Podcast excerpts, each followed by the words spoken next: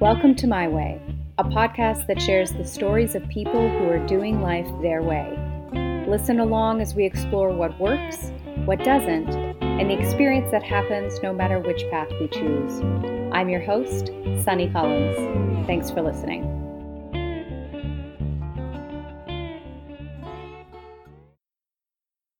So, where are you in your life right now? So where I'm at my in my life now, I have two beautiful children. Um, Yes, you do. uh, children, a a boy and a girl. Boy is eight years old, uh, Chesedek, and Marsha is two. So I have a beautiful daughter and son, and beautiful wife. Hmm. Um, we're happily married, and really um, gives me a chance to actually. That this is where I am. This is my life. This is how I want to really look after my kids. To give them a chance to really shine, not in a way that I want to spoil them, because I also don't think that's good to what you had, what you didn't have in your teenage life, to kind of spoil them in that way. Mm. For me, just to make sure that they feel secure, that they don't go through the things that I had to go through. So at the moment, I'm just focusing on, on my family. We've just moved into our in our house, so just spending all my time in that building up, making beautifying the house. So that- that's our space where we're going to spend many years. Um, very passionate of what I'm doing at the moment. I'm very happy, actually, to be to have my passion as my job today. I don't stand up in the morning to an eight eight to five job or to a nine to four job and need to sit in the, in the office and need to force myself to go and work. I feel like I'm in my element where I am and I'm happy that it's my job. And I don't think there's many people that is as happy that they have a job that they can really see an impact. Where people, where parents and teachers come to you and say, "Thank you so much for contributing to my kids' knowledge of the environment and mine," because my kid comes back home and teach me about you what you taught him in class. So thanks for that. So it's really rewarding. It feels like wow, I am actually doing something for for myself, but also for my community and also the environment at the same time. So that really feels like the space where I want to be and I should be, and and to really develop that to inspire more to get more like-minded people as myself, which is really happening at the moment. There's a lot of awareness amongst younger people, and I'm happy to be the kind of um, catalyst between the bit that I've learned and students and teens that's really starting up now. At the moment, I feel quite happy, um, secured. I don't think I'll ever move away from where I'm living. I am keen to maybe go and explore more of the world. Maybe definitely go and stay a couple of months here and there. Um, would love to do that with my family. Um, I have been working in Zambia, outside of South Africa and Botswana and Zim for the last five years, doing some work there. So that also contributed a lot to the work that I'm doing at the moment. But I think at the moment I feel, yeah, I feel great where I'm at at, at this point of my life. Yeah, positive. Uh, so, talk a little bit about your own personal experience with education and schooling. Um, so when we moved here, we went to a. It's called Edcake, but at the time it was called the Boere School, which was a dominant white white kids at the school. There wasn't much colored kids. Not even talking about black. I'm just talking because they, they, in this area there's not a very dominant African or black community here. Mhm. So it was mostly just the colored community and. Uh, And I'm just going to interrupt you for a second. For those who are not South African or don't or know nothing about South Africa, can you explain your terminology, colored versus black? Okay, so colored versus black. So obviously black as in very dark skin black, African, and also in terms of language. So African blacks would have Xhosa and Zulu and Venda and Sesotho, various languages, where colored is a mixture of, so to say, black and white. So it's a much more in between, like a, so not a white, but not the black, so more lighter skin and dominantly Afrikaans. So not so the language also differs as well. Okay. Yeah. So we started school there. Was quite a, I mean, at the time, um, uh, apartheid was was finished, but it was you can say it was still quite fresh. So a lot of the school system changed. So there was a lot of coloreds that went into white schools, and so but it was still quite awkward. A lot of awkwardness, a lot of groups not really um, playing together and. So that was a bit weird, but I mean we were young at the time. That yeah, but went to a good school, Eight Cake, and then went. We were there for a year, and then moved to the other school just up the road, Greyton Primer, which was a bigger school, and there was no whites on the school. It was only coloured people. Um, so that felt a bit more comfortable in a way. It was a normal uh, government school, low to no school fees. Um, things was very basic, very teacher centered.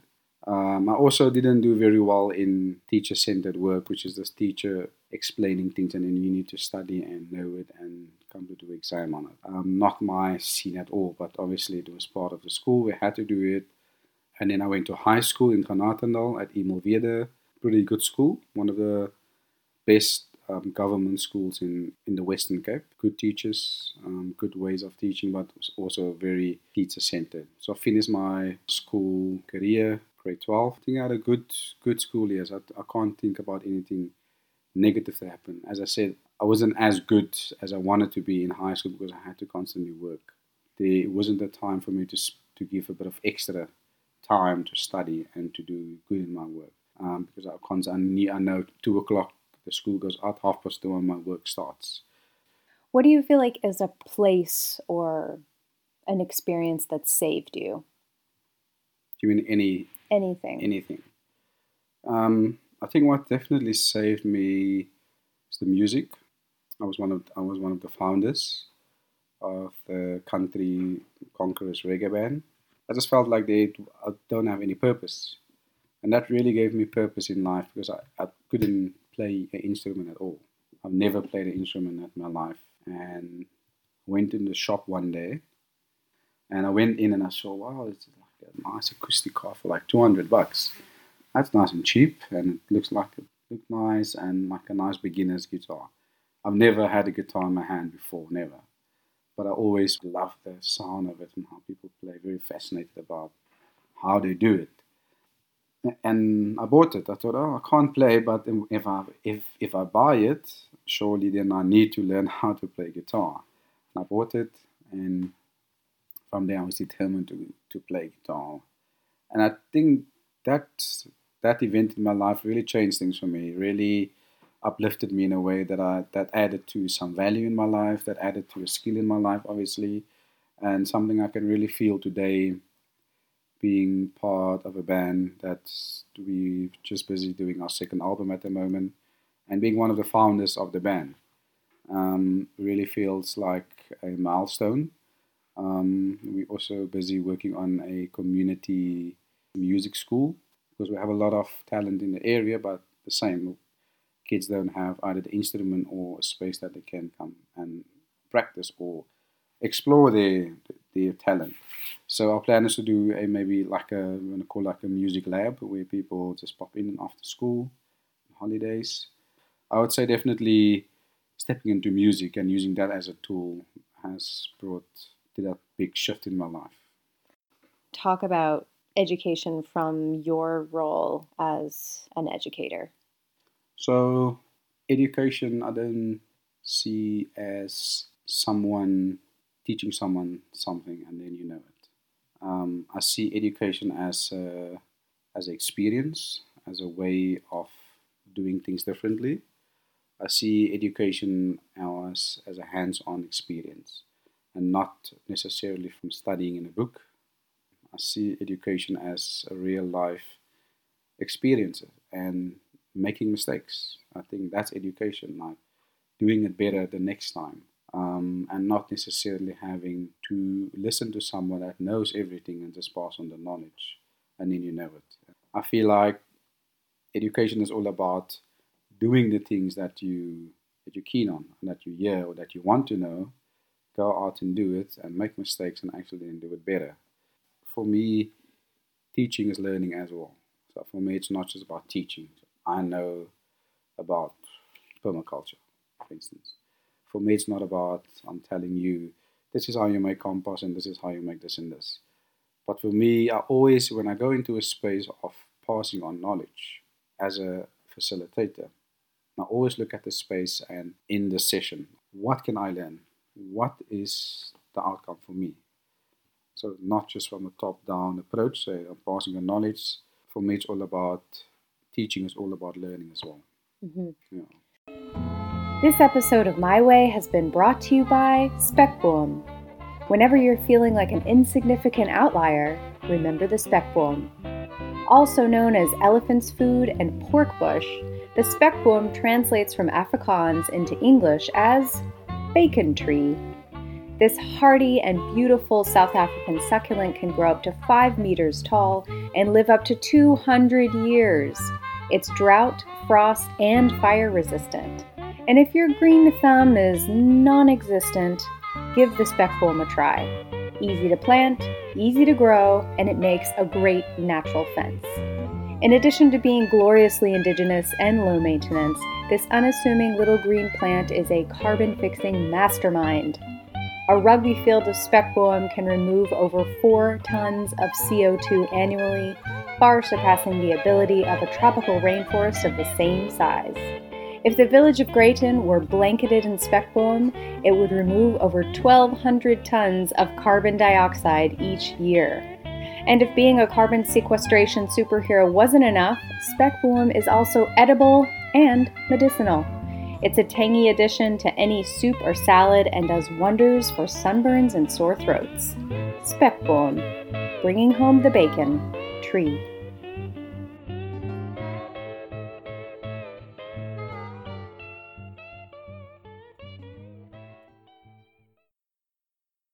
And what do you think about schooling in this country? Pretty crap, I would say. Not very normal government schools. It's been like that for the last hundred years. It's still military. The bell rings, everyone knows I need to go in, and you need to sit in a line. You have uniforms on. It just feels to me like prison. The same ethics of a prison. The bell and the teaching and the eight hours a day and It's quite a harsh bell, too. It is.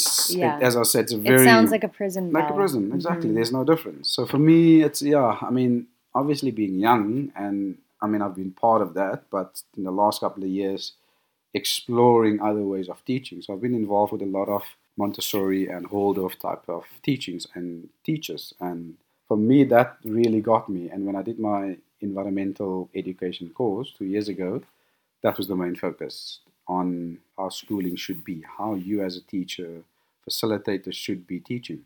Um, and as I've mentioned, more a as a learner-centered approach, not just about this is what it is and that's what you need to know by Monday, and you come and do exam. If you don't, you're stupid. But I mean, that student might have other skills that you're not even tapping into. So I think a lot needs to change. Obviously, private schools are different, but obviously it costs quite a bit. So it's only the rich and wealthy that can send their kids to that specific school where things are done differently. Mm. Where obviously 80% or more of South African kids just go to a low or no fees um, school fees Mm. school where things are just done as it's been doing for the last hundred years. Mhm. So yeah, if I can do something to change that, um, I will definitely do that. And and these kids that you work with in the community, what kind of effects do you see of the schooling system on these kids? I think the I think the way on how teachers speak to these kids and how they pass on knowledge in the way that they do, very uh, aggressive. I mean, they they have a bad way of talking to kids as well, shouting a lot and saying you're stupid, and kids feel that, and that kind of breaks down the character of the children. So I think if a teacher just changes way on teaching, it can have a different spin off on the students completely. If you tell your kid that I believe that you can do it, just hearing that positive coming from the teacher or facilitators like, wow, my teacher said I, I can maybe do it, so maybe I'll go back home and practice. So 45 kids in the class. Um, it's for me, it's just the teachers in South Africa. It, it kind of just became a job. It's not their passion, and I mm-hmm. see that clearly today. Where for teachers, it's all about getting paid at the end of the month. Mm-hmm. It's not about what do I, as a teacher or as a facilitator, what is my contribution to the personal development of these kids? Not just showing them this is how you do your timetables or this is how you do match or whatever the case may be. What is my personal connection to the, the development of these kids? I think that saddens me quite a bit that there's a lot of that still happening in our school system. Yeah.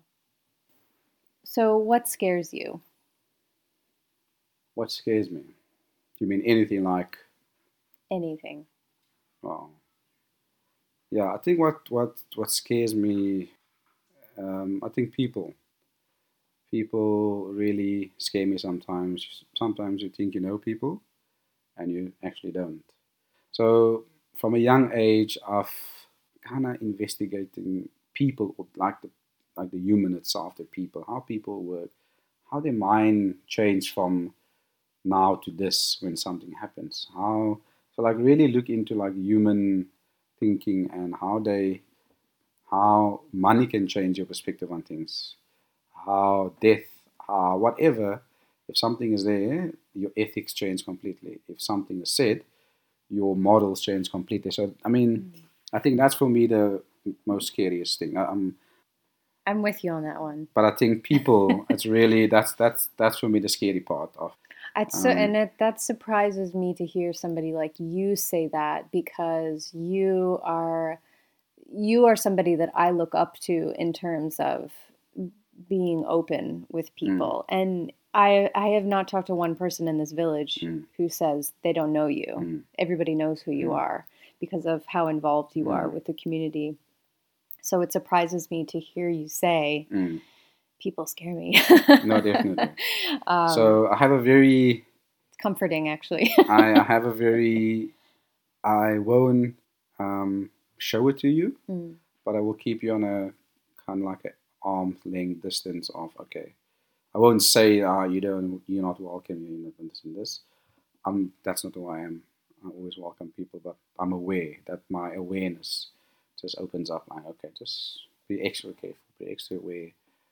Listen, I always listen, but you don't always have to accept what people say. You can analyze it later and say, okay, maybe that one thing that a guy said sounds interesting. Maybe I can explore that. But you don't always have to accept, even if pe- people are older and wiser, whatever than me. You don't have to accept it mm. because it's not you. You have your own identity. You have your something that's comforting for you might not be for me. So how can you say that's the right way?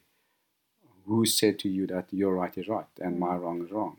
And I'm glad that I've managed that skill to also say no, and my no is my no. Because I, I know quite a few people that they can't say no.